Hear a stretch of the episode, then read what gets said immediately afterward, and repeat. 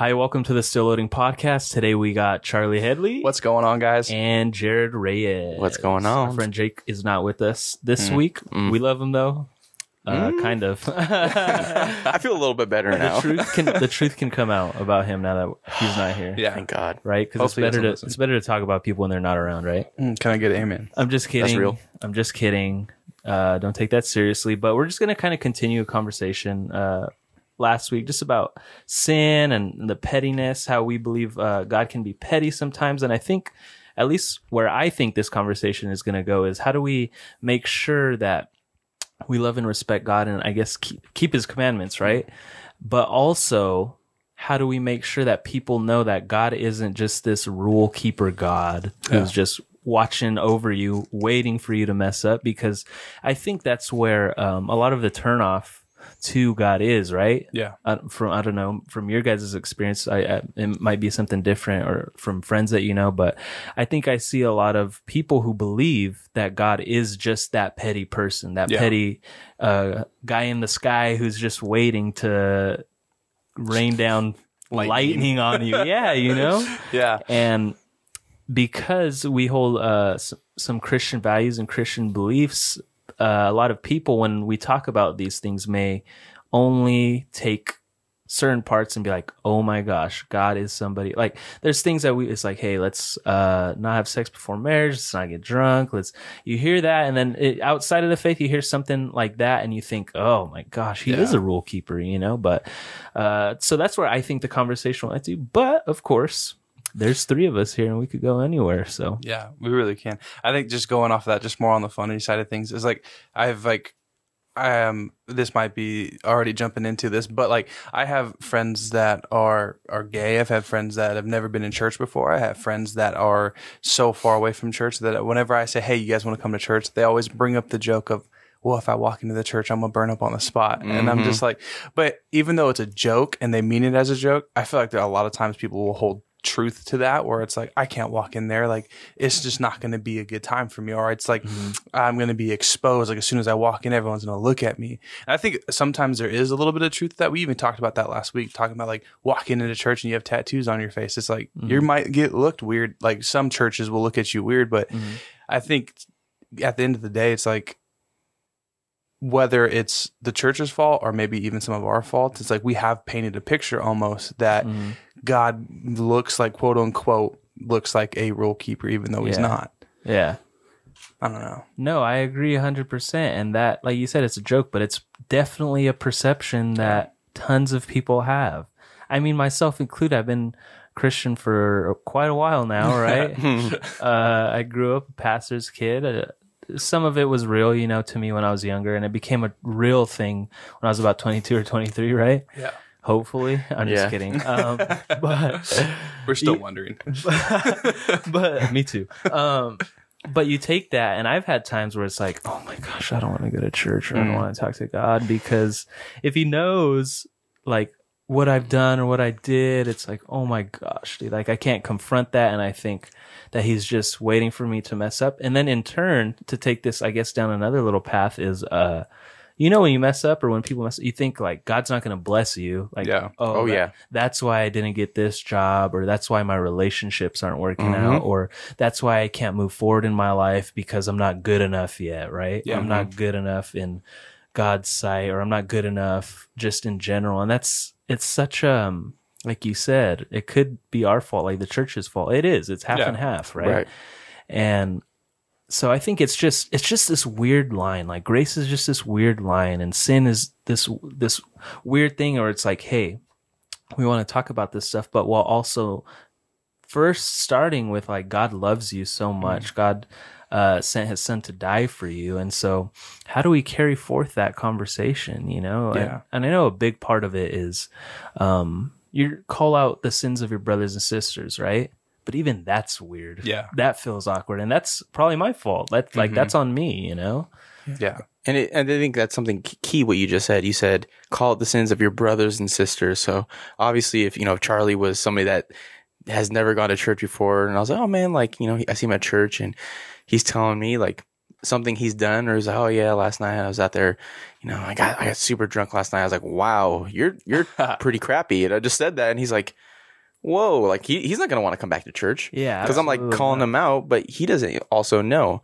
Mhm. But in the same respect, you owe it to like your brothers and sisters. Like if I would be a bad brother in Christ if I knew that, you know, just how we were saying last week, I know you're just dropping F bombs. I'm just like, you know, Dylan, like, that's okay, man. but like as a good brother in Christ, be hey, not only are you like my brother in Christ, but you know, you're also somebody that's uh, in a position of leadership, which God judges harder. And that's not because God doesn't want people to do well. It's just like, hey, you're help leading a flock, you're help doing other things. You need to be on top of your game even more. And it would be my job to be like, hey, like you, you gotta make sure you're good, dude. Like I love you, but that's not a good look for you. Yeah. I think sometimes too, if I, I can't remember the verse off the top of my head, the one you were talking about, it goes into like calling out your brothers and sisters. But I think sometimes we've taken that and have made it like we need to call out everybody. And if I remember right, that verse is intended for churchgoers. So it's like brothers and sisters in Christ. And it goes back to like what Jared was saying is like if we go up to that non believer, it's like, oh, hey, you need to stop doing this, this, this, and this. It's just like, wait a second here. It's like we're just pushing them farther and farther away from a relationship with Jesus. And that verse was intended, and we take it out of context so many times, is it's intended for a brother in Christ. And even then, like you said, it's like that can even be something for us because, again, being Christian doesn't mean we're perfect, but yeah. having that like that almost accountability is like I I don't like it sometimes because it's like It's weird. yeah.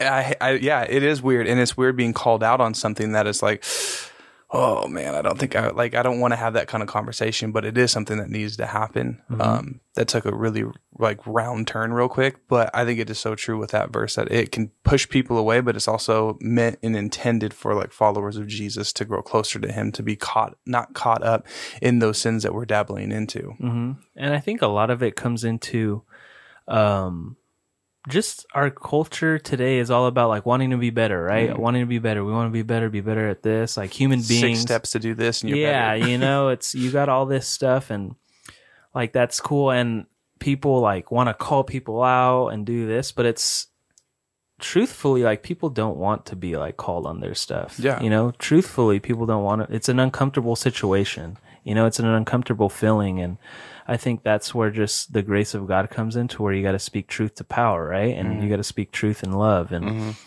doing that is definitely a fine line, but I think we need to normalize that more, Yeah. you know, especially in the Christian community, right? yeah And I think definitely the big thing is like you just said, you know, because I think it's we something we've touched on a lot in this podcast, but um, you know, speak truth in love. You know, there's two major words there, truth and love. And I think it's really hard for us as human beings to be able to do 100% truth and 100% love. Sometimes, like if I'm talking to Chuck, um, I'm to be picking on you. that's fine But- Jake's not here to pick on Yeah, I know. I would be go straight to Jake immediately. um, but it's it's so easy for certain people to look at you and say, you know, say it's the topic of you know of cussing. Maybe that's something where you struggle. And it's if I'm one of those people that's 100 percent truth, no love. I'm just be like, dude. Like you have a you have a mouth of a sailor. You're terrible. Like I can't believe you're doing this. Like what's wrong with you? And you're just going off. Yeah. But maybe they really did intend to do it from a perspective. Well, you know, as a brother in Christ, I'm supposed to use the word to correct you and for reproach and all those good things.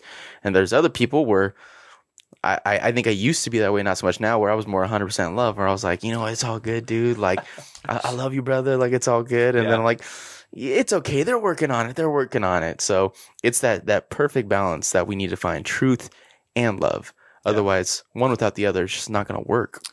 what about this and i've especially like early in ministry i've had to figure this one out where it's like i was just like you i still am like like you in a lot of senses when it comes to wanting i just love like hey it's okay like it, don't worry about it just continue coming and stuff like that and that we need that but i think there's times too and i could be completely wrong this might not even be biblical but i do oh.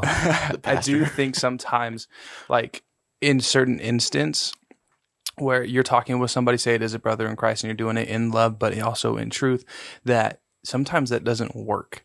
Because sometimes a lot of us can be hard headed. And so there's moments where I've had to pull someone to the side and just give it to them straight.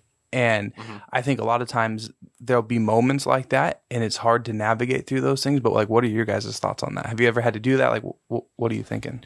I uh, I think there's I think there's depths mm. to I guess to piggyback off what Jared was talking about with leadership especially, you know, when you are uh, in leadership within church or Christian community or a Christ following community and whatever sort. It's in Titus. You could read through it and it just has like a list of things like, hey, basically like a leader, a deacon, Yeah. elder of the church is somebody who's uh sensible, devout, self-controlled, uh, not self-willed, not quick-tempered, not addicted to wine, uh, not fond of sort of game. You know what I mean? There's like levels for sure, but to go with what you're saying to maybe who's somebody who's not in leadership, but who's finding their way through Yeah. the, the faith. I think there definitely are people and it's almost like a personality thing, Yeah. maybe, you know, because I know, and Jerry, this isn't a knock, but I'll pick on you right now, but I know Ha. I can't, you can't go to Jerry with like, how could you? Like, you're, mm-hmm. what are you doing? And that's just truth. Yeah. yeah, what are you doing? Why would you do this? You know better type Yeah. of thing, you know? Uh, because Jerry's already feeling bad as it is, and that's basically like kicking him while he's down. You know what I Mm-hmm. Yeah. mean? And I think, um, a good example maybe is like the woman at the well. Like she was living in sin at the moment, right? Yeah. She, Right. She was uh, with a man outside of her marriage, and Jesus knew this, and he didn't like say he he he obviously knew what she was doing and like Yeah. called her out on that, but he wasn't like, "How could you do this? Yeah. You know that's wrong. You're a terrible person. That is absolutely wrong." You know what I mean? Mm-hmm. And he met her just with truth, and obviously he's the perfect like the perfect one to do it, but truth and love in doing that. But yeah, I think definitely people need like a kick in the butt sometimes Oh yeah. just in anything, you know, Yeah. in routines, uh, like in work. Uh, I think for a little bit, it's like cool to meet him with that love, on like almost full love, right? Yeah. And just like a little bit of truth in it, because that's all people can intake, maybe, you know. But I think especially it just goes with the personality and maybe how much uh you gauge you gauging as a leader, like their growth, right? Yeah. gauging like where they're at and then maybe how firm or like lo- lovey-dovey that you do you Yeah. i don't know And, and you're right. Like certain people, like need things certain ways. Like I know, I'll I'll say him because you know he's my brother, and I know if I need to talk to him, like if I talk to to Alex, Alex P, if I talk to him, I'm gonna be more straight and direct because I understand, I know him, and that's how he receives it. That's the type of person he is. For me, like you said, it's 100 percent correct. Um, like I'm super hypercritical on myself, so before you even mention it to me, I'm like. I'm like, oh my gosh, everybody knows, like I'm messing up. I can't believe I'm doing this and this, and I'll stew on it and stew on it, and that's like something that's you know not a, not a, something that's great that I do, but kind of even bringing it back.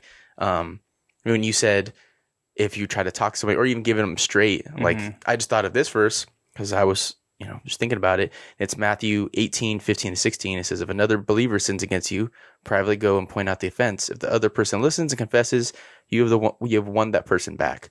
But if you are unsuccessful, take one or two others with you and go back again, so that everything you say may be committed by two or three witnesses. Mm. If the person still refuses to listen, take your case to the church.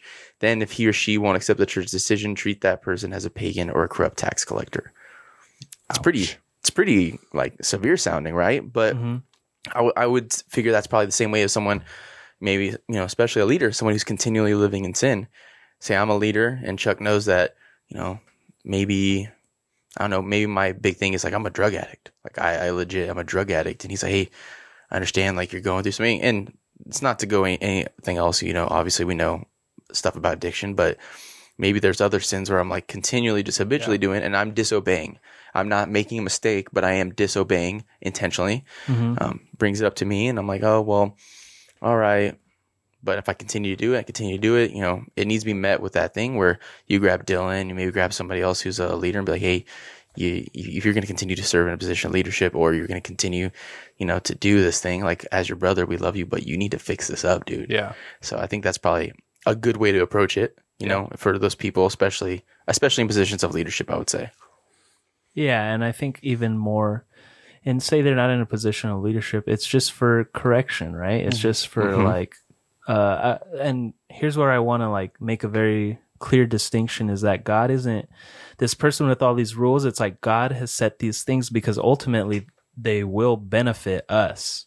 You know, they they're going to benefit us. He has all these values that are uh, written all throughout the Bible that genuinely benefit us, and it goes back to um, the heart, right? Yeah. It would have to because, and where's your heart? Where's your spirit at? Because, like you said, and and it's in the in the notes too. There's like a difference between um, being disobedient and just like messing up. Yeah. You know what I mean? Because uh, in life, I think that when you're disobedient, you you are in anything. Like, say you're on the job and they're like, "You're not supposed to freaking play World of Warcraft." Oh, well, freaking. yeah. Oh, Bringing this back. oh Damn. um, I think I forgot where I'm going. I'm World just of. Warcraft. No, but you're not supposed to do that, and it's like you know you're not supposed to, but you're still going to do it.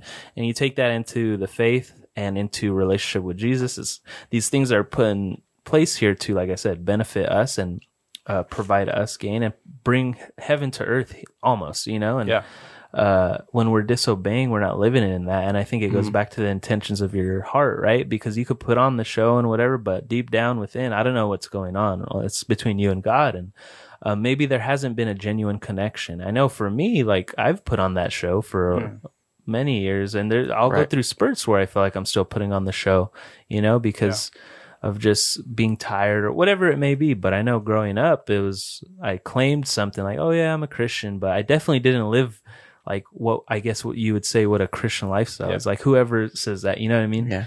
Like whatever that means. But I think it just goes back to uh, where the heart's at and where people are at.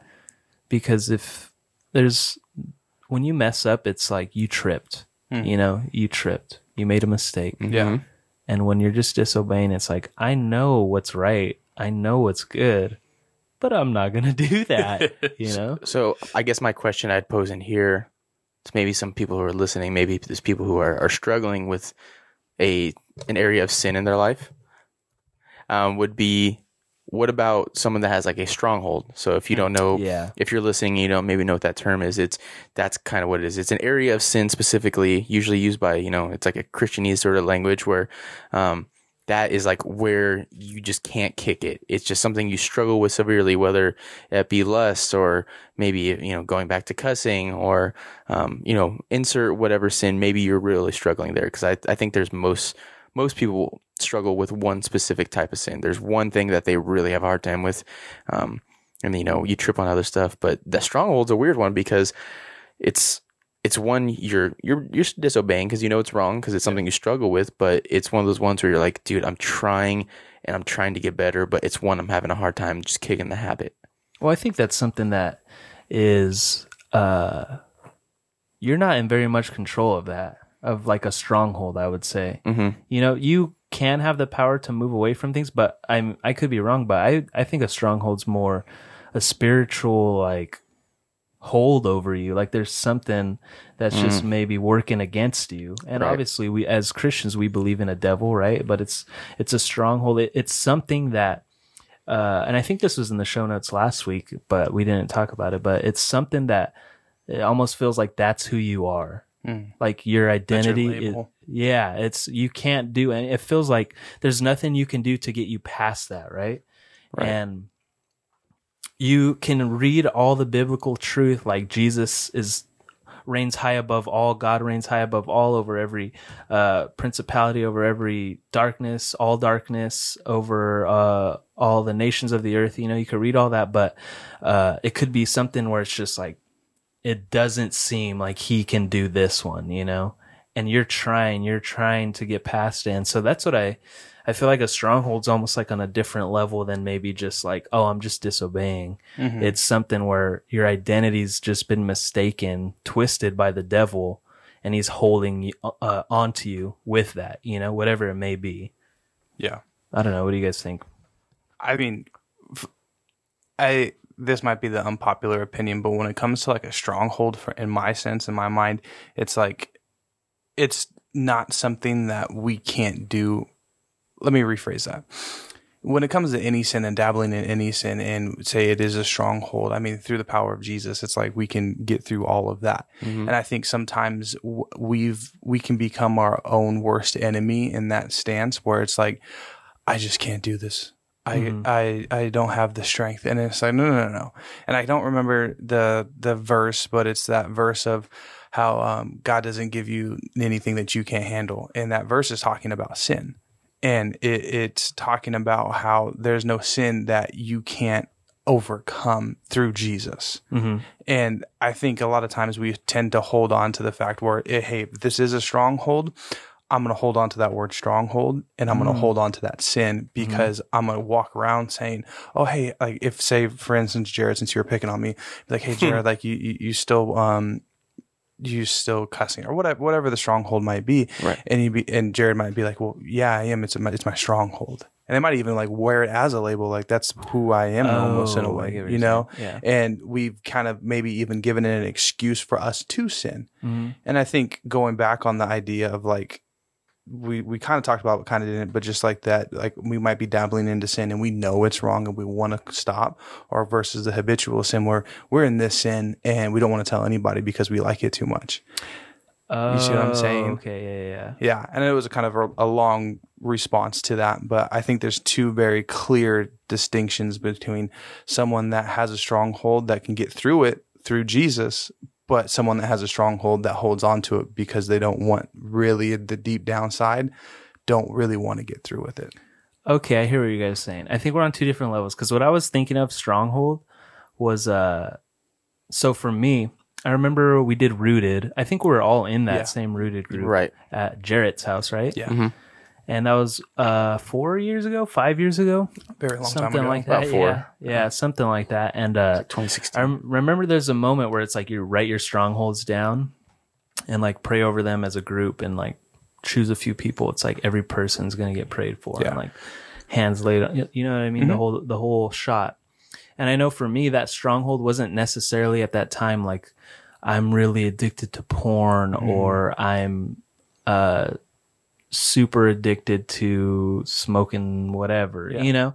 It wasn't something like that. It was the shame. It was absolute shame uh, over the over the idea of being a cheater Yeah. specifically. I remember i remember being in that group and i had like the little paper and i couldn't my hands started shaking like this like shaking bad and i couldn't even say it because it was almost me having to confront that shame f- head on you know Yeah. and so Right. for, for me, I know in that moment, uh, that's what the stronghold was like that deep, heavy, intense burden of shame that I really felt the enemy, the devil was really holding me there and had me in a cage right there to the point where I couldn't even read this Got to you. guys. You know what I mean? I couldn't Yeah. even do it. My hands were shaking. I was sweating because it was confronting the harsh reality of my shame. And that's what I was thinking of when, Gotcha. when we uh, talk about strongholds. But uh, I think they definitely go both ways. And I do think, in just justifying sin, yeah, if you're watching porn or if you're like, you know what, I just uh, lie a lot. Yeah. It's like my strong, I, I think, and I don't want to downgrade anything, right? Downplay anything, but I, yeah, it could definitely be used as something to kind of get the attention away from you where it's like, oh, it's just so powerful over me. Yeah. But Yeah, people use it as a cop out, or they, you know, they accept it. You're like, oh, this is just the thorn in my side, you know, like that's just. And I, I felt that way, like not because, not even like saying the thorn in my side to say that hmm. I was like, oh my gosh, this is tormenting me. It was just one where I was like, hey, like this is my sin. I'm cool. I don't do this. You know, I'm not like doing drugs. I'm not like sleeping around. I'm not, you know, doing all these other things. This is just the one thing that I allow myself to do. And it's wrong, but I'm going to continue to do it because it's at that point, it was like, yeah, it's just what I do. Yeah. It's who I am. It's part of me. yeah, it becomes your identity. Mm-hmm. Yeah, and and I wasn't like even like a thing like I'm not going to talk about you know what my sin was. I'm not going to tell people I do it, but it's no big deal. I just do, I do that. I do that sin. Yeah. but it's just kind of my little secret. Can we actually speak to that? So, because like Dylan Yeah. brought it up, we like talked on. Um, we we had this class at Rooted at our church, and all of us were in that group. And I remember now my my stronghold at that time i think i was 20 21 and um, i was just starting off in ministry and the biggest stronghold i had was looking at women lustfully like i remember I'd, I'd, i I remember texting a buddy of mine and i would just be like at starbucks and someone would walk in and i knew like i can't go to the starbucks anymore because there's way too many beautiful women that would walk through and i would sit there and i'd like look and it is like absolutely horrible and i'm sure that some of us that are like listening right now or watching that probably deal with that and that was something because again i was just starting off in ministry as a junior high quote unquote pastor um, i didn't want to bring any of that up because it's like you're a pastor you can't do that and again i'm 22 i'm 20 so i'm just like i'm young I, i'm like I, what do you, i don't know how to deal with this Yeah. Yeah. and so I remember in that rooted group though that night where it was like, all right, like let's talk about this. I was like, oh god, I don't want to do this. Like this sounds absolutely horrible. And I just remember talking about that though and just getting it out on the plate. Um, and from the previous weeks on, from that moment, there was accountability. And not only was there accountability, but I just felt like that weight of holding on to that was lifted. And I was slowly able to stop looking at women in a lustful way every time they would walk in through a Starbucks. Right. Um, and I think that's something so um, amazing. And just having that accountability around you when it does come to a stronghold or it comes to any type of sin like that is to share that with somebody. And I, like you even said, Dylan, it's just like having to break out of that shame. And it's the same thing for me. So it's like if you are listening right now or watching, it's like you have that stronghold, like tell someone about it. Tell someone you you trust. Because I think that's such a huge weight that can be lifted off of someone's shoulders that you don't have to bear anymore. Mm-hmm. Yeah, that's absolutely true. And I think what we don't realize, uh, your guys, what you guys just said, both go hand in hand because Jared was talking about it's like, oh, this is just my thing. like, Yeah. accepting it almost. And, Mm-hmm. but he doesn't do all this. And we do that in our head. It's like we create these levels of sin, right? Because apparently we're God. Yeah. and we set the levels of sin like, but this isn't as bad as that, you know? and we do that so much. It's like, well, even in comparison, Yeah. comparing your lives to people, it's like, I'm here.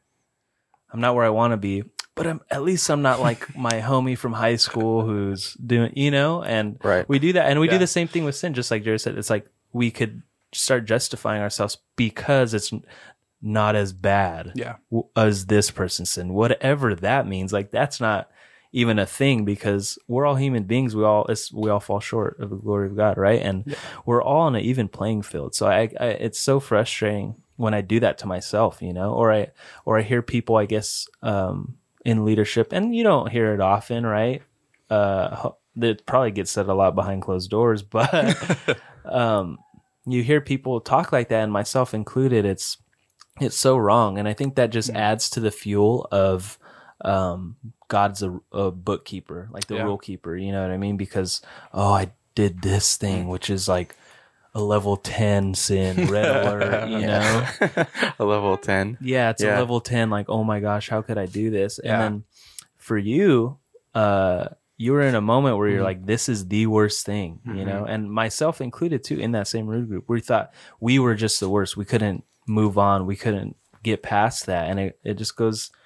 It's like that rule keeper in you, especially because you're a pastor. You're like, "Oh, I'm not allowed. All right, I shouldn't be here, like in this sin or whatever." Mm-hmm. And it's so wacky how we get, Yeah. you know, and it's it's just insane. I don't know. and, and to add on to what Dylan just said too, how we like start comparing ourselves to other people. I used to just compare myself to myself. Mm-hmm. So when it came to like sin, and it, this one I feel like a lot of guys deal with, it's like, oh, I watch porn, but at least I don't have sex, and that's a huge one. I feel like when it comes to guys, mm-hmm. and but I was comparing myself to myself, like what, and going back to like God's this rule keeper, quote unquote, um, saying like, well, at least I'm not doing that, Yep. like to myself though, mm-hmm. and yeah, I just wanted to throw that in there because I feel like all of us can do that at some times, where it's not just the comparison from somebody else, but the comparison of ourselves. Yeah, hundred percent, dude. And that specifically, that like rooted group, mm-hmm. that was like a huge turning point kind of where in my life because that was the beginning of 2016. I think it was like end of 2015, beginning of 2016. Uh, it was right around that time Yeah. because I had just graduated from college. I was in a really long relationship through the entire time. And then I remember 2016 like was a whole different chapter of my life. I was out of school. I was like that weird moment when you graduate college and you're like, I need to like grow up and get a real job. Like I don't know what to do. Like, and I had like I was working towards something. I had a, a, an a job, but it wasn't, you know, what I wanted. Um, but that was, and, and Chuck kind of pretty much took the words out of my mouth. Like that was my sin. My, uh, what I told myself was, I'm watching porn, but at least I'm not sleeping around. Yeah. And you know, I just thought I was so so holy because apparently it's, it's it's okay to watch porn as long as you're not having premarital sex. In my mind, that's how I justified it. But that was also it brings up a good topic. That was my stronghold that l- kept me from ministry. And I remember because I remember talking to to Chuck one day, and I was like, I I, kind of was explaining. I was like, I want to be in ministry so bad, but I feel like I'm just not good enough. And I feel like I, I just once I get to this point, once I finally stop watching porn, once I I kick that, then I'll be good. And at the same time, it was you know that was one of the points where I remember Charlie was talking to me. He said, "Hey, um, have you have you ever been interested in doing like youth ministry?" I was like, "Yeah, like I love it." Was all right, come come up. And at the time, it was Converge, which is now you know Av Youth. A shout out. Um, Woo woo. but that was one of those things. And I remember you, Chuck even gave me a book. Uh, it was from Steven Furtick, and one of the things that really was really big was, you know, God doesn't um, call the qualified; He qualifies the called. And that was a stronghold that really kind of like took over my life because it prevented me from wanting to do ministry. I had so much shame. I had so much, and even though I justified what I was doing, I had so much shame that held me back from something that actually like legitimately changed my life. And uh, you know, I, I love youth ministry, and now I feel like I'm like the old man, and it's really hard for me because I'm tired all the time. But it held me back from so much blessings, and then actually so much, you know, really good things about being able to to pour into these kids, and then God impacting my life in a great way. Yeah. Just doing all sorts of great things, whether it's it was Tuesdays at the time or Wednesdays now, and then you know mission trips, all sorts of cool things. So that was like that was a really big time. But yeah, luckily, luckily, you know, we were all able to experience that, and we were able to kind of get our our our sins off our chest, Yeah. which is great. Which is great about church and great about confessing sins to your brothers and sisters, not keeping them and obviously confessing them to Jesus right away. It's important, but confessing them to your brothers and sisters is it's something else, and it really really helps a lot. Yeah.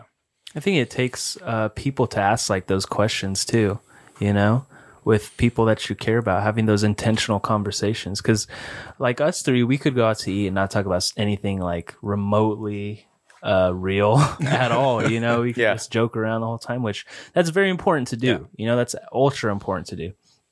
But if it's just that all the time, it's like, okay, where's the growth here? You know, Yeah. where's the intentionality in this relationship? And I Yeah. f- I, feel like that's a big thing right now too, is just asking harder questions, right? Asking the Mm. Oh, yeah. things and talking about the things that are real, you know, talking about things that um, matter. And I don't know about y'all, but I think our heart and souls matter, you know, and God wants what's best for us. And A little bit. I, a little tangent, I guess, that I wanted to go on when you're talking, Jared, it made me think it's like, it's so true. When we just get wrapped up in shame and like that stuff, Mhm. it, it holds us back from truly walking in like what God would have for us, you Yeah. know, what God wants for us. And Amen. in, because in those things of shame is usually when we t- tend to find like the symptoms you know what i mean? The things the the things that show up on the outside whether it be drinking partying uh partying sleeping around drugs um just being angry all the time you know what i mean? It's Right. it's it typically is just tied back to our shame you know? And then you just have the outward expression of that. And man if we could only just start being more honest and more real with each other right? Yeah. just as Absolutely. like as like a normal thing we could not waste a lot of time Yeah. you know what i mean it would help out a lot. Oh yeah. A hundred percent for sure. Yeah, if only. But I mean, if you're not, if you're not really, and if you're if you're not talking about this kind of stuff um, in your friendships, I just want to encourage you if you're listening to this, and maybe you are struggling with a sin, or maybe you need that accountability partner. Um, please do, please do. Or if um, you're, you know, maybe somebody that's in a position of leadership, or if you're, you know, if, if you need to, if you feel the, the call in your heart to mentor somebody, or you have that kind of call you, or you feel like you have that experience, reach out because I guarantee you, especially I think something that was on my heart, um, as somebody who I still consider myself a young man and I'm not old quiet of yet. Um, having somebody who's a little bit older, a little bit wiser in position to be able to kind of talk to you, Yeah. maybe say, Hey, I've struggled with that or, you know, I've been there, I've done that, and that's what's great about discipleship. You know, being having those people in your life, and it's great having people who are my same age, but having somebody that's a little older kind of tell you and help lead you in that path, especially when you're struggling with something or you're really in a spot, or they can recognize like, oh yeah, I remember, you know, when I was 21 and you know showing up to church hungover. I remember that. Don't do that. Um, Uh, We just kinda- me. we kind of talked about this, and I just am, am curious because I think Jared, you said it where it was like I've missed, or you felt like you missed out so much um, from like blessings from God because of like the shame that you wrapped yourself up into, and I think a lot of times we can get the two things confused. And I see my my my point of view one way, but I want to ask you guys: Do you think when you say you do sin and you're wrapped up in shame, do you think that's God hindering your blessings, or do you think that's just yourself hindering them? If that makes sense. I think it's definitely yourself. You know, I think one of the greatest examples is just the Old Testament in general, and especially uh, Judges. And it's just fresh on the top of my mind because I'm reading it right now. But it's like every chapter, like at least two times, it's like Israel was following God, and then they started doing worshiping Baal, Baal and Yeah. uh, false gods and being impure, like all that stuff. And then so God sent the Midianites or the Philistines to oppress them. You know what Yeah. I mean? And to to reign to reign over them and give make their life hell. Honestly, you know. And it's just that up and down constantly. And I think that's kind of what it is. They're whole, they chose to do those things. You know what I mean? They chose to uh, make a promise to God and basically not hold up to it, you know, Yeah. over and over and over and over and over. And you see that up and down. And that up and down wasn't like God saying, Oh, you know what? I'm going to hold it back at this time and then Mm. at this time and then at this time. It's, it's them actively choosing to not follow what God would have for them, you Yeah. know? I, th- I think that's so key because like how you were saying, and the reason why I asked it was because like going back to this idea of like sometimes we think God is a rule keeper. I think sometimes we think because we messed up, God is holding us back from the blessings that w- in our mind we think we want, but realistically. We're our own worst enemy, Yeah. and we do that to ourselves. And it, we see it over and over again, just like you were saying in Judges. And it, we just see it. Um, I, I was just reading the story of David and Bathsheba when when he for lack of better terms, had sex with Bathsheba. Yeah. And um, we see what he had to do, or what he did to try and cover up that sin. And yet we still see God use him because at the end of the day, he further on repented. Mm-hmm. But he didn't let that in a way kind of hold him back, even though there was a lot of remorse. There was a lot of things that he had to go through. He was super depressed. yeah. just, Like I'm not over here saying sin and go and follow God, but well, I am saying that, but oh, repent. wait, isn't that crazy though? Like you could tell somebody like you could sin and God will still bless you. Yeah. Like that's a truth. You it's know what I mean? hundred percent truth. That's a weird thing to just think about grasp. But sorry, continue. No, no, no. Uh, let's talk about that. Yeah, because I think that's a, like a great topic. That statement in and of itself is a truth, right? Yeah. Because God's grace, uh, we are not the people who own God's grace, right? Yeah. We don't get to pick and choose where it goes. God wild. does. And God blesses people over and over who are not following his will. yeah, And I think that's a big thing that p- probably a lot of people have with Christianity. You know what I mean? Because it's like at some point it does end, and it's because Jesus, you know, Yeah. he was the sacrifice that came and just like threw all like the attitudes of like get what you give type of thing Mm-hmm. like out the window. Like all the logic of that is like gone. Like because if you just accept Jesus as Lord and Savior, like you'll be saved for one. But here on earth, like God still blesses people who aren't following His will. yeah, And it's so hard. Like that's one thing I to this day still struggle with where after like if I mess up or I do something stupid, um my immediate reaction, which because I've done it for majority of my life, is just to feel so shameful mm. and to be depressed and upset. And I and I, I feel like I have to feel that way. Like if I don't feel that way, then something's wrong with me that's a big one. and, and it's and I know it's bad because I wouldn't after I've sinned. The one thing I wanted was like, oh man, I want God to forgive me. Like I just want to be back on His good graces mm. because that's how I view. I I've always kind of seen it, even though I grew up in church. I went to to Christian school. Like this is stuff that I kind of knew. I knew grace and mercy. Like these things are fundamental. Yet I always am like, no, you reap what you sow, you know, like I, I said 12 cuss words yesterday and guess what? Like I'm about to get 12, like my, my, my tires are going to be slashed or, you know, something bad's going to happen to me. And I always think that way. Or even going back to what you were saying, you know, in this episode and last one where it's like, oh, well, like if I just am, if I'm good for like a month, like Then that you're to me, back on your feet. yeah, like I always have to go and I'm like, oh, once I read my Bible every day again, or once I'm listening to worship every day again. It's like it's a never ending cycle where I'm never good enough just to serve God. And that's the biggest lie we tell ourselves mm-hmm. that we're never good enough to serve God. But the thing is, you're always good enough to serve God because we suck. We're suck. and God knows this. It's like He knows we're going to come out and be these little selfish balls of meat like and we just we just we're terrible yeah, we're from the time that we're infants, we're selfish and we're just we're terrible. We're mean little kid. Like if you look at toddlers and you're like, oh man, little kids are so great. No, toddlers are are, are little little terrorists. They're terrible. Amen. They're terrible twos. But God allows us. We grow up and gives us grace. So when Charlie decides to go out and you know cuss out the person that cut him off on the 91, Nice. which almost seems justified these days, he's going to forgive him. And Chuck can go to church and he could serve and he could still go out and preach because he doesn't need to be perfect to be a pastor or a Christian. Yeah. And that's what's great about God's grace. Mm-hmm. Hard to accept at times, but it's great. And I think even going off of that, because I think there's a fine line when we walk on that. Granted, cussing out someone in our in our human minds, we can think of it like, oh, that's minor, but it still holds value to it and saying like that's that's a serious thing. But I think that goes back too to the idea of like I and we kind of talked about this last week in the idea of cussing. Say like I do get angry, and every once in a while I might say something that hey I probably shouldn't say. But the thing is, it, that's not a habitual sin in my life, mm-hmm. and that goes back to like I need to repent, and I'm still working towards like hey like I'm not perfect. I need to keep doing what I'm doing. I need to keep like focusing on Jesus, and I'm not holding that back of this. Maybe I have a habitual sin that's like holding me and holding me and holding me. And I think sometimes we can, and I think we talked about this a little bit, but we get caught up on that idea now where it's like, what is a habitual sin and what isn't a habitual sin? Mm-hmm. Because like, for, for instance, like what Jared was just saying is like me cussing someone out, that isn't a habitual sin in my life, but maybe on the side, like somebody doesn't know, like maybe I watch porn every night. I, I- Yeah. you know what I mean? And I think because Jared said like you can still go into the church and you can still go do that. So I want to ask you guys that question: like, is there a line?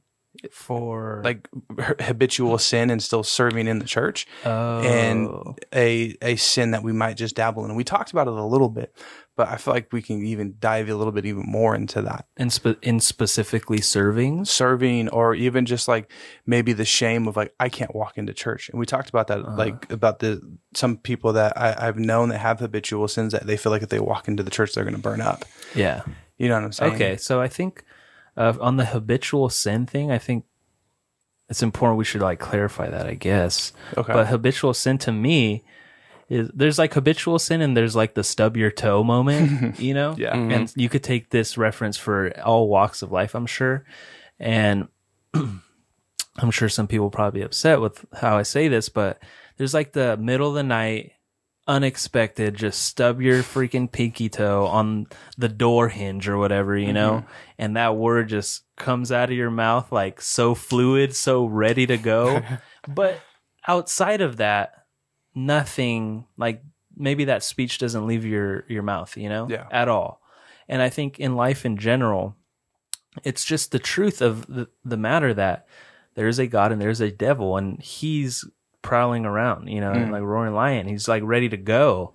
And there comes times in our life where we stub our toe figuratively in whatever it is. Maybe stubbing your toe is you just got fired randomly um, from your job or randomly you found out um, that your best friend's been talking crap on you or Yeah. your best friend's been hating on you whatever it is you know? There's tons of uh, maybe you found out that like your husband's leaving you or your wife's leaving whatever it is that he's random middle of the night like wasn't expecting this just boom. And in those moments as human beings we do our best to process but we're quicker at reacting. Mm-hmm. You know what i mean? Yeah. we we i know me personally and i think dudes in general just need to take some time to just process things and Yeah. think through things but immediately our our reaction is to react to do something where maybe something dumb comes out or you go and do like life doesn't matter right now. I'm gonna go get wasted at the bar. You know what I mean? Yeah. And pick up on the first woman, or pick, or if you're a woman, pick up on the first dude, whatever it is. You know. And I think there's definitely a difference between, um, like those moments because I think that that's not like a habitual sin in your life. And right now we're talking about habitual sin. Like earlier we said sin is sin and it's a hundred percent sin is sin. Yeah. But I think that's not really a habitual sin. Like if somebody messed up just randomly or something happened like that, I don't think it it necessarily needs this. Oh, we need to sit down and Yeah. be counseled for three months, or sit down and be counseled for six months. Sometimes I think it's just like, hey, like pick yourself up, like let's go. I still love you. You're mm-hmm. you're awesome. Like let's keep going. Thank you for sharing that with me. Let's pray and let's move forward. You know, mm-hmm. let's do that rather than the oh, you messed up for the first time in this area in like two years. Like, well, you know what? You're back where you started, you know, two Yeah. years ago. And so I think in just levels of leadership, I think people deserve grace who are in leadership the same as everybody else does, you know? I Yeah. don't know. Let me ask you this then, just to add on to it. Do you feel like grace will run? When does the the factor of grace run out? If Uh, it does run out, I don't think it does. I mean, there's blasphemy of the Holy Spirit. Mm-hmm. We talked about that, or that was me, Jake, and Phil, but that's like the unforgivable sin, at least it says in the Bible, you know? Mm-hmm. But I, th- I don't think grace runs out, dude. I think grace runs out where back to the heart, maybe. I don't know. Mm-hmm. Because if in your heart, it's just not there, there's no connection with God, it's all a facade. I think, um, you're just going to keep doing what you're doing. And Yeah. eventually, because the thing is, there are consequences to sin. oh yeah, You know, God forgives you 100%, but there are consequences to sin just in everything in life, you know? Yeah. You, you're you're building after that, you know? And like uh if I go and do something dumb, especially if it involves other people, Mm. that's and you change somebody's life like that doesn't just go away. you know what I mean? There's consequences to that. So I think grace doesn't run out, but consequences are real, you know, and it's that's like taught at, at a elementary level, you know. yeah, Like accept the consequences of your actions, you know. yeah. What do you think, Jerry? I would say I think kind of just reading into what Chuck's saying. Correct me if I'm wrong. It sounds like you're saying like, especially in posi- maybe like somebody who's a leader, or like you said, in serving. Yeah, just anything. Well, so it, I would say it kind of depends. Okay. So depending on what role that person plays or something like that. So I would say, you know, when it comes to serving, I think everybody should serve. You should be involved in some sort of ministry. Um, not because it's you have to, but I think it's it's just great for you. Um, do I am I going to really like sit down and make it a really big deal if you know every job in the church is important, every ministry is important, but God even says some people are hands, some people are feet, some are the mouth. Um, if you know the person who is on parking lot duty or a greeter, um, if they are com- habitually sinning, that's one thing. You know, I'm gonna say maybe address it, but is it going to be a big deal? As if you know a deacon or an elder, if they're habitually sinning, and also, I, I think you just got to take it with a grain of salt. You have to figure like, okay, well, I think we should bring it up, but are you going to make it quite a, as big a deal as somebody who's like that, or Mm. the pastor even? Um, I don't think if you know, you know, you're a pastor and you're struggling with something, I'm not going to be like, hey, you know what, like. I'm gonna go grab, you know, Pastor Jim. I'm gonna sit down and be like, "Hey, we need to talk, Chuck. Because if you can't fix this, you're fired. You're done. You're no longer an employee of the church, and you're out." God hates you at Yeah. that point, right? Yeah, yeah. It- it- it's one of those things. It's weird because I definitely agree there de- does need to be accountability, but I think churches should structure it better. So I would say maybe if it's something you're kind of struggling with or something that you messed up, sit down, talk, go from there. If it happens again, maybe do a little like probationary thing where it's mm. like, hey, every week we're sitting and talking. Every week you're counseling and you're going to check in with me.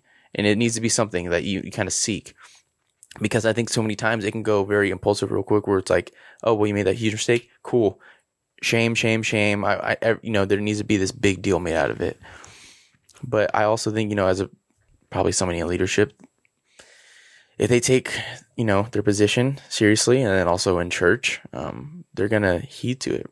Mm. If they are in this area that they're struggling so much, maybe it's not good for them to be a leader at that point. Not saying that it can't go back because I don't think it's like once you're done, you're done. Mm. But I think you just need to be careful. I think, like I said, you're you're judged more harshly, harshly, and if you're you're doing something stupid, you shouldn't be doing, especially when it's involving leading other people. It's not just you, you know, you're at stake. It's everybody else. Yeah. But I don't know. I think there needs to be that good middle ground. It can't be a, a one and done. You know, Oh, you're yeah. done from the job, or hey, Jared, I heard you say a cuss word when you were playing Xbox the other night. You're not going to be leading on Wednesdays anymore. It's like I'm fired, whatever, dude. Like I, I guess I made a mistake, but I, I understand where you're coming from. I don't think grace doesn't run out, but positions of leadership it needs to kind of be handled a certain way. Hmm. I have so many questions. like on top of that. This ask another one. All right, then, Shoot 'em. because we're talking about grace and it does does grace run out? Um, do you think then, because going off of grace, do you think someone can lose their salvation, or is it once saved, always saved? Oh, that's that dude. That's like You're going to fundamental deep- principle of I know, theology. it's super yeah, deep. It's theological super deep. I'm not even prepared to, an- like, to answer that right now. Yeah. There's a lot of schools of thought Mhm. when it comes to that, and you know that's a lot of people. If you're a Calvinist or a Lutheran and stuff like that, and I, this kind of stuff gets me real excited. I like reading to it. Well, but- because it's like a lot of people like think that oh maybe the big thing is maybe they weren't always saved because if somebody Mm-hmm. could have like truly accept and know the love of God like who would ever want to turn away from Yeah. that so maybe they're not they were never actually saved you know oh my It's a hard question. And like it, even for you guys that are listening right now or watching, it's like that's a it's a deep question to really ask yourself. Um, but like just going off of that idea of grace, it's like for me, because I even get twisted because there's moments where I'm like, oh yeah, once saved, always saved. But then I also look at it, I'm like, well, no, like if you're saved and then you completely walk away from the faith, it's like you're obviously not saved. And I think sometimes it can be black and white, or sometimes there's like moments where I'm like, well, I, I don't know. And then, like, I, for instance, it's like, I know Jesus was speaking this in a parable, but I look at the prodigal son. Once with his father, meaning Jesus, walks away, goes to a distant land. Mm-hmm. Like, in that moment, he's separated from his father. So, like, in my mind, I'm looking at that story. I'm like, okay, maybe once saved, always saved isn't a thing and it's a deep way to look at it. And obviously, the prodigal son comes back to his father, and they have a big supper, and they kill the fattened pig, and it's an awesome feast. Wish I was there. sounds dope It does bacon. um, if you're a vegetarian, I'm sorry, but it just goes off of that story, and that's where I, I asked the question of Does grace run out? But again, this is Oh, a deep, yeah. I would say from that route. I would say if you're if you confess with your mouth and believe in your heart that Jesus came, died, um, I think part of it is there's a continual process of a very Christianese word called sanctification, and there's a it's like an ongoing process of purification of the heart to be more like Christ. But I think what comes with that is if you truly believe in Jesus, you will also do what He says. Um, do I think you could? I, do I think that somebody could be a terrible person all their life? One moment feel bad and say, God, forgive me for my sins. I believe you're Jesus. I believe you came and died. And then later you're like, ah, that was stupid. I'm never to do that. No, no, I, I, I, I really don't believe that. Um, and this is not something I would say is 100% set in stone. Um, I think it, it depends on different schools of theological thought, uh, especially by denomination. And, you know, everybody has their own kind of take on it. Um, just to preface too, I'm also uh, I don't work for a church. I'm not a pastor, so this is just kind of ramblings of a, a dumb 27 year old guy. But I, I really do truly believe that if you believe in Jesus and you are a Christian, somebody who aspires to be like Christ, um, yeah, you can eventually walk away. I could turn my back on God, give him a double middle finger, and just leave. And I and I don't believe that I'm. I don't think I'm going to go to heaven after like just completely walking away and saying I'm done with this life. If I decide to do that and I just live in sin and I'm like, oh, whatever. Now, maybe I'm a backslider. Maybe I come back. I can come back. I, I and I think that's where grace comes back. But the thing is, I think that's a big part. You came back. yeah. If you leave, you're gone forever. But you're making that decision Mm-hmm. you know and that's what's great because we do have free will which is a whole nother different topic too but i think that's what's great we have that option to choose we don't have to serve god we don't have to be christians you could live in sin as much as you want and you don't ever have to be a Christian. You never have to be believe in God. But going back to what Dylan said, there's always repercussions for your sin. Nah, grace. no, you you reap what you uh-huh. sow. Oh, man, that's that. It, it's a deep question. I'm sorry I threw it on you guys, but it was just like oh, you- no, it's it was on my mind. Well, it's just like God always judges the intentions of the heart, mm-hmm. right? And so truly, it it it comes down to because I know there's a lot of people on both sides who say like, "Oh no, you're always saved," or like, "No, you can be away." And I think it just comes down to like your soul, your spirit, your heart with God. You know, I Yeah. think that's something that maybe we'll find out when we get to the other side Yeah. when we get to Valhalla. Um, I'm just kidding. Uh, so that, Yikes. yeah, that's that's one needs like a, a segment. That yeah. needs like That's a whole episode right there. Yeah, so I don't know about all that, but Yeah. I. Sorry, I threw it on you, but yeah, it was just like because again, it's just going off that whole grace idea. But sorry, My last thought on this will be somebody that's a Christian, you die to your old ways. You're dying to yourself.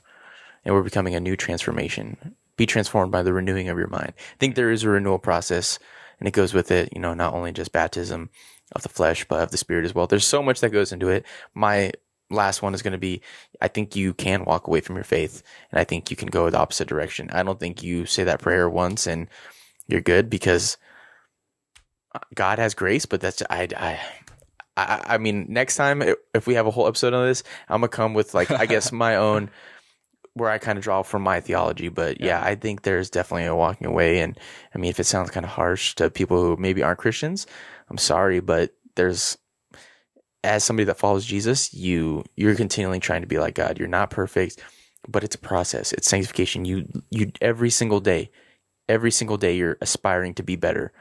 If you're just living like you don't care and you say that one prayer, it's just it's just not how it works. yeah, So I don't know. Maybe I'm wrong. If I'm an idiot, I'm an idiot. It's all right. same. you probably are. Uh, Comment down on YouTube if you're watching.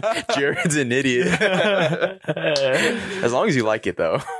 That is very true. that is, yeah, that's pretty good. But we could start wrapping up, I guess, because we there's like a million things that we still didn't get to. But Yeah, Oh, I really, I was actually really excited to talk about like, I wanted to hit on like a topic of like CBD and vaping and Christianity. Oh, I was gonna get, I was gonna go in on that, but another day, another I, I feel like that'll be good though for all four, like four of us to sit down with something like Oh, that. Jake three. won't. You know what I mean? Jake won't, won't ever stop Yeah, be- talking about it. Because well, in our show notes, like for this one, we're gonna talk about like smoking weed, uh, alcohol, um, just justifying sin in general. Because I just have those because I think a lot of people, um, those are the ones that people justify a lot. Yeah. it's like, oh, I'm getting wasted just on the weekends. It's all good, bro. You know what I mean? Like we're fine. Or Getting faded for God. yeah, getting faded for God, bro. That was the best thing you said last episode. I was listening and I was like, this is great. That's great faded content. for the Father, brother. there we go.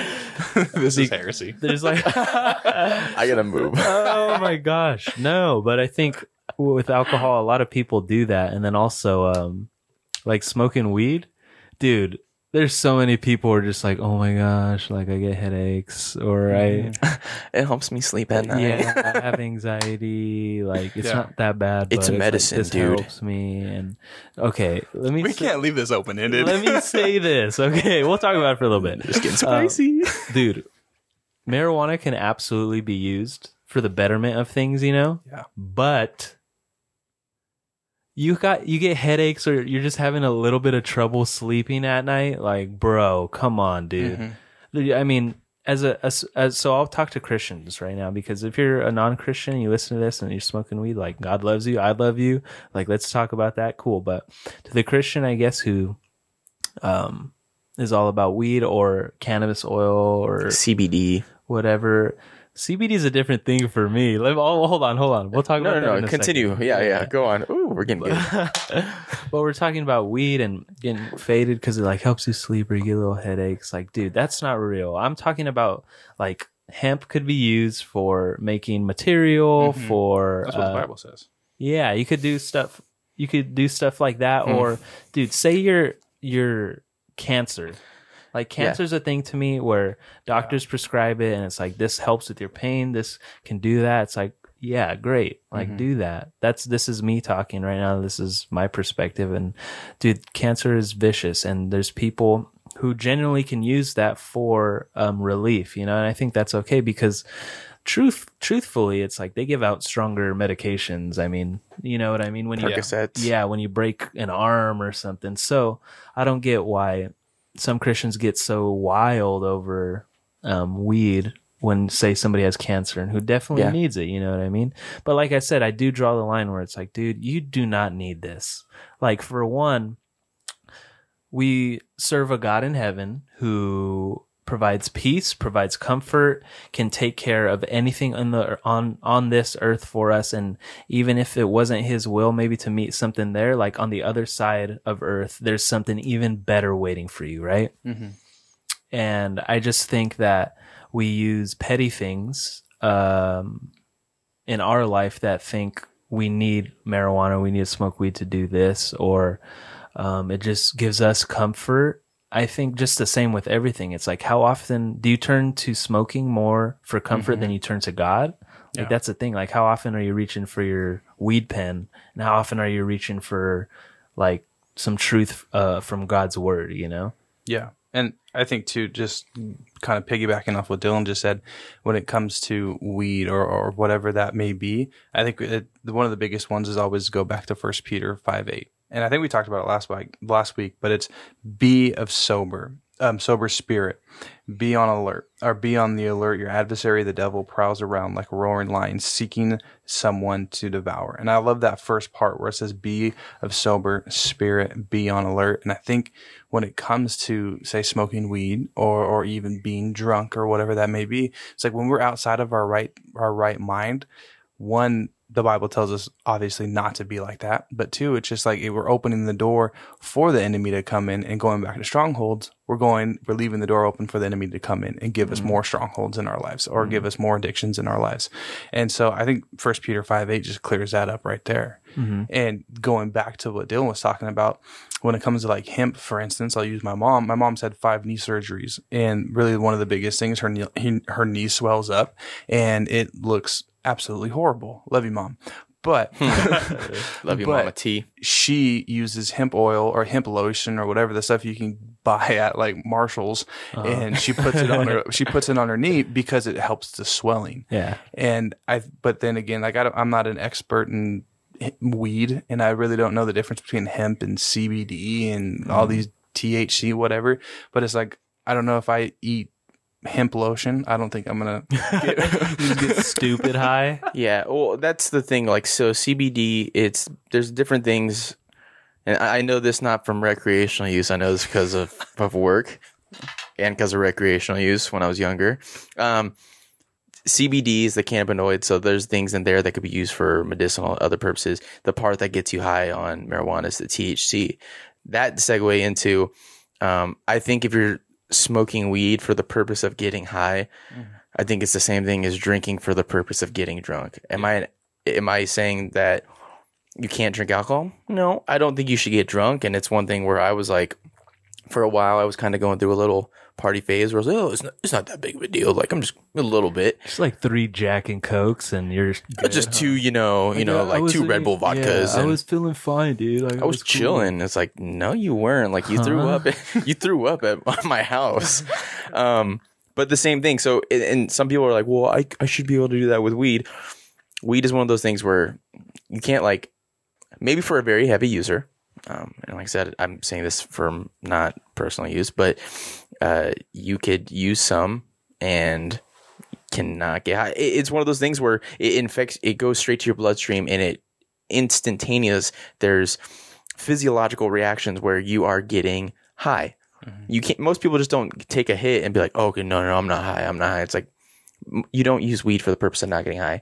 That to say, CBD, hemp. I'm pretty sure I've had like a some hippie protein shake that had like hemp protein in it. I don't think that I got high, and I don't think that's bad. But Yeah, like hemp seed oil, right? yeah, no, and I think there's definitely good things. And same thing. Um, I remember years ago, I was probably in third grade. My grandma, she fell off her bike and she broke her leg. it was terrible. She had to have like all these pins and rods and stuff to the point where she was in so much pain. They gave her um, like Vicodin and Percocets, and at one point she like her body became used to that, and they relied on it. And I was like, dude, this is my grandma, and she has all these painkillers in her body all the time.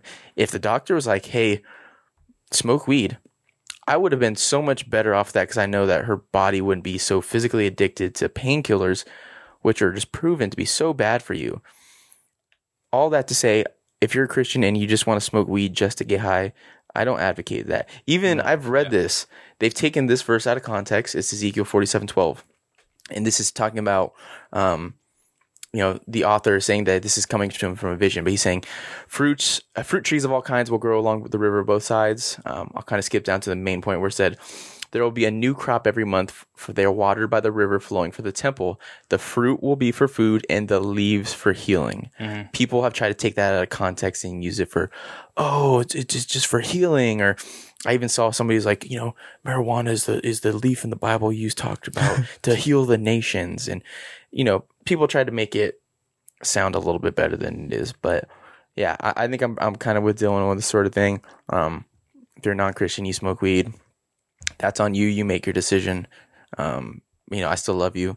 If you're Christian you smoke weed, I, I, I'm probably to be in the camp that you don't need it for medicinal use. If you do need it for medicinal use, thumbs up. Like, uh, you know, if that's what helps you, I'm all cool for it. But yeah, I think a lot of people try to do that thing, Dylan, where I get headaches or I can't sleep at night. And, and for a while, even I was on the really much on the camp where um, you know, mental health is a huge thing in 2020. Like, I'm a really big advocate for mental health. You should definitely go talk to somebody. I was not really a fan of the, the people who took medication for their mental health. However, uh, I am very much so where if you go to you go to therapy and it's continual and you get recommended to a psychiatrist and you do need to take maybe some sort of um, drug for mental health, whether it be Xanax or anything else, Mm-hmm. used responsibly and is for mental health purposes, I'm for it. Like I, I think there's a you know pharmacies and a lot of stuff has been demonized because people think they're using it to get high, but sometimes I mean it, it's true, man. You got depression; it's a chemical imbalance in your brain. Jesus does wonders. G, but you know Jesus created all the things in this earth, created doctors, and I think there's a lot of things you can do. I don't think it should be your first option, but I, I still think if you need help and that kind of helps, go for it. What do you think about it, Chucky? Yeah, I mean, I'm I'm kind of in the same exact boat as as Dylan and Jared. Um, like in for instance, like I was like sharing about my mom. I think like when it comes to a medical use and it is exactly prescribed from a doctor for what you need it for, like whether that is whatever the situation is that you're going to the doctor for. It's like, yeah, I, I 100% will- can agree with that. And I can't remember what verse it was, but it was funny because I was actually talking to Pastor Jim about this like five years ago because I remember being at a, at a party. Um, I wasn't doing anything, so don't even think about that. Um, but I was at a party. My You were buddy getting was faded. It was yesterday. Faded for the father. but I was at a party and my one of uh it was one of my friends was going off to college and uh one of his friends came up to me he was like hey do you want to smoke a bowl because they knew back in high school before my BC days before Christ um I smoke a lot of weed and I was like no I'm good like I I, I want to be a pastor now and he stopped and looked at me and was like well I know a lot of pastors that smoke weed I was like wait a second what Hold up. yeah exactly we have a group that meets on Thursday nights. I'm just kidding. Dylan's the head of the board. I'm just kidding.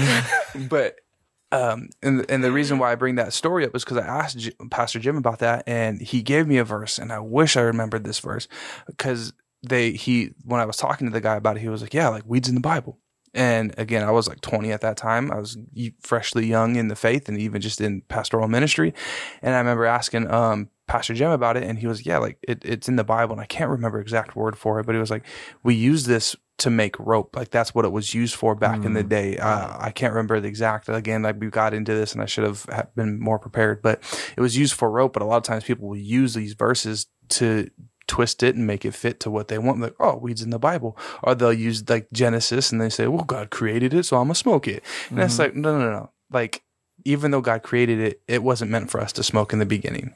So we take that and again we go back to making ourselves god and using w- using it because we want to So I that's kind of the way I lean towards it. I don't agree with it.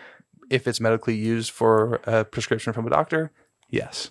Yeah, and I know there's one uh, in Galatians five, and it's when uh, Paul's talking about like uh, following the desires of your sinful nature. The results are sexual immorality, impurity, lustful pleasures, sorcery, hostility, quarreling, jealousy, outbursts of anger, selfish ambition, all that stuff. Envy, drunkenness, wild parties. Jerry, is this Jerry's life? I'm just kidding. I'm just playing around. 20 not 2020 maybe like 2016 or but the important word to note is like uh, the results of following your sinful nature. Like one of them, it says sorcery, and uh, that one specifically goes back Yes. to a sorcery in those times and in those customs is they would um, intake. Uh, things to alter their brain, alter Yeah. their mind in any way, shape, or form to connect with their false gods Mm-hmm. to um, get to another level where they would be honestly just connecting with dark spirits, Yeah. you know? And um like the root word of that greek word for that is pharmakeia Mm-hmm. and it's uh pharmacist yeah you know and where what english word probably is derived from that is pharmacy you know what i mean and so the intake of these uh drugs and the intake of these things um to alter their brain to connect with these false idols and gods and to worship and do weird pagan rituals and sacrifices and stuff they would do that you know what i Mm-hmm. mean and so that's like a big thing is just altering your brain. It's just like you said, be sober minded. That's important, you know, because they, when that would happen, it's like they could probably go to the darkness real fast, right? Get Oh, in yeah. contact with some weird evil stuff, you know, be, and that's like, I have some friends who say like, well, it connects me to God closer. It's like, you're probably not connecting to God. I'm not saying that it's impossible, like to connect with God at all during that. But if you're using that to elevate you higher in your mental state, you are probably not connecting with God Yeah, hundred percent. like more often than not, you know? No, Yeah. uh, it's definitely, it's definitely a thing where it's it's 100 percent like real. It's still like that. That's why so many people when they do um, psychoactive drugs, they sometimes they see the real thing, or you know those for those Joe Rogan fans, we was talking about DMT. There's a reason why people do stuff like that, or ayahuasca and LSD. Like they'll see similar things that they'll have group experiences of mm-hmm. the same thing a lot of times without getting too kind of outside the realm of what we're talking about. They'll see these things like these creatures or these beings, and they're very much demonic. Like a, a lot of times, if you want to look them up on your own time, they're called like the Clockwork Elves, um, and they're all very demonic sounding stuff. And if you're like, well, that's kind of weird, it's because it is, or where they're saying like, oh, I talked to an alien.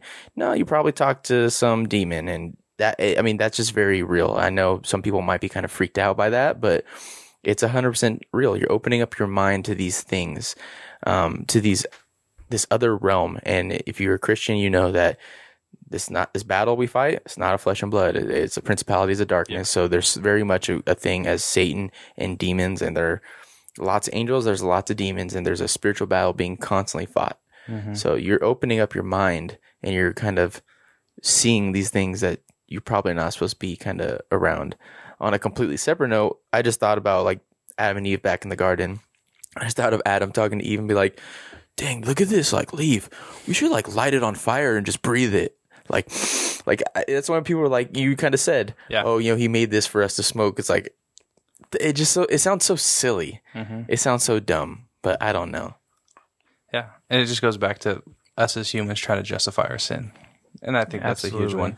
And even like what you just said, Jared, is just, it goes back to being sober minded, and like again, this is a not a a uh, a fleshly battle, but it's a spiritual battle. And again, the devil prowls. He is like a roaring lion. And I don't know about you, I wouldn't want to go face to face with a roaring lion. And that just shows you that like the enemy doesn't mess around. Like when we get into these certain things, it's like he's going to attack. And when we get into like say, I had a student the other day. This kid's 15 years old, saying he was taking psychedelics because it was getting him closer to God.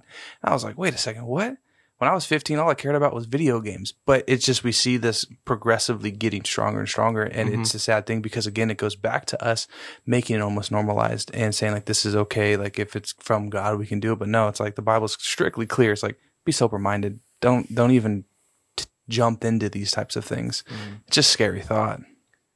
No, it's absolutely. And I think uh, even how we talked about uh, like porn and sex and money that one time, and uh, we were just talking about it, and I remember you saying like, "I'm glad that we talk about this," you know, because the church doesn't talk about these things enough, and It's I think- demonized yeah, and heavily. dude, when things are demonized like that in general, like people are gonna want to try it out. You know what I mean? And I think a big part of that comes from, um, like my parents are baby boomers, right? Mhm. I'm sure most the uh, My parents parent- are. Yeah, you know what I mean. They're like 65, Mhm. around that age, and just in culture, like weed was, oh, my yeah. god, you had weed, it was the worst thing in the entire world. Like you're you're going away About to take you downtown, yeah, buddy. you know what? I, no, yeah, you're going away, and where uh, that same mindset, I guess, follows into it now. You know, and um, just with sin, with things in general like that, it's like, hey, um, it's always put upon us like. Don't do that. Don't do Yeah. that. Don't do that. Don't do that. And I think it really needs to be met more with like, dude, God has something so much better for Mhm. you, you know, rather than just because if we're just being rule like the rule keeper Christian, like who wants to follow that God? I don't want to follow that God, but that's not who God is. It's God is something 10 times better for you. God has a peace that can satisfy mm-hmm. your spirit 10 times more than marijuana could, honestly. Yeah, hundred And percent. And we have to be people who believe that and people who push that forward more than like, God said no, God said no. It's no, no, no, no, no. It's like, dude, I promise, like, hey, let's walk through this together. Let's go through this together. Like, God has something so great for you. Let's try this out. You Yeah. know what I mean? No, a hundred percent. You could have kept going on for like ten minutes right there. That was a message. I'm trying, bro. yeah, there you go. Um, yeah, I think that was like spot on. Yeah, so that's uh the marijuana one. I guess we could talk about it more, but we could uh talk about more of that stuff next Yeah. week too. Couldn't leave that Here- open. did yeah, here's a little uh teaser, a little taster, right? So Very good. uh, Uh, but uh, yeah, so that's all we got for you guys this week. We hope you guys enjoyed. Thanks for listening. Always, as always, as always, please uh, just subscribe to our YouTube. Shameless plug. Uh, follow our. I don't even know what it is on Spotify. You follow people or subscribe? I don't know what it is. It's like follow on Spotify. Yeah, On Spotify, you follow. Okay, yeah. Get notified for that for the podcast drop every Thursday. Chuck, thanks for being here. Of course, of course. Jared, thanks for being here. It's a pleasure. We appreciate you guys. We love you. Remember, I said it last week. God's not a rule keeper. He's not hanging a weight over your shoulder. He wants to come take the weight. I think that's just really big in my life. So that's why I want to talk about these things. He's in your sin. I promise, dude. Just be honest, be real. Find somebody to talk about it with. It is so healthy and it's so important. So that way you're not trapped in the cage of shame, uh, and wasting time. You know, that's where the, the devil wants you and God doesn't want you there. Like I said earlier, God has something so much better for you, but we love you guys and we will see you next time. Later. Peace.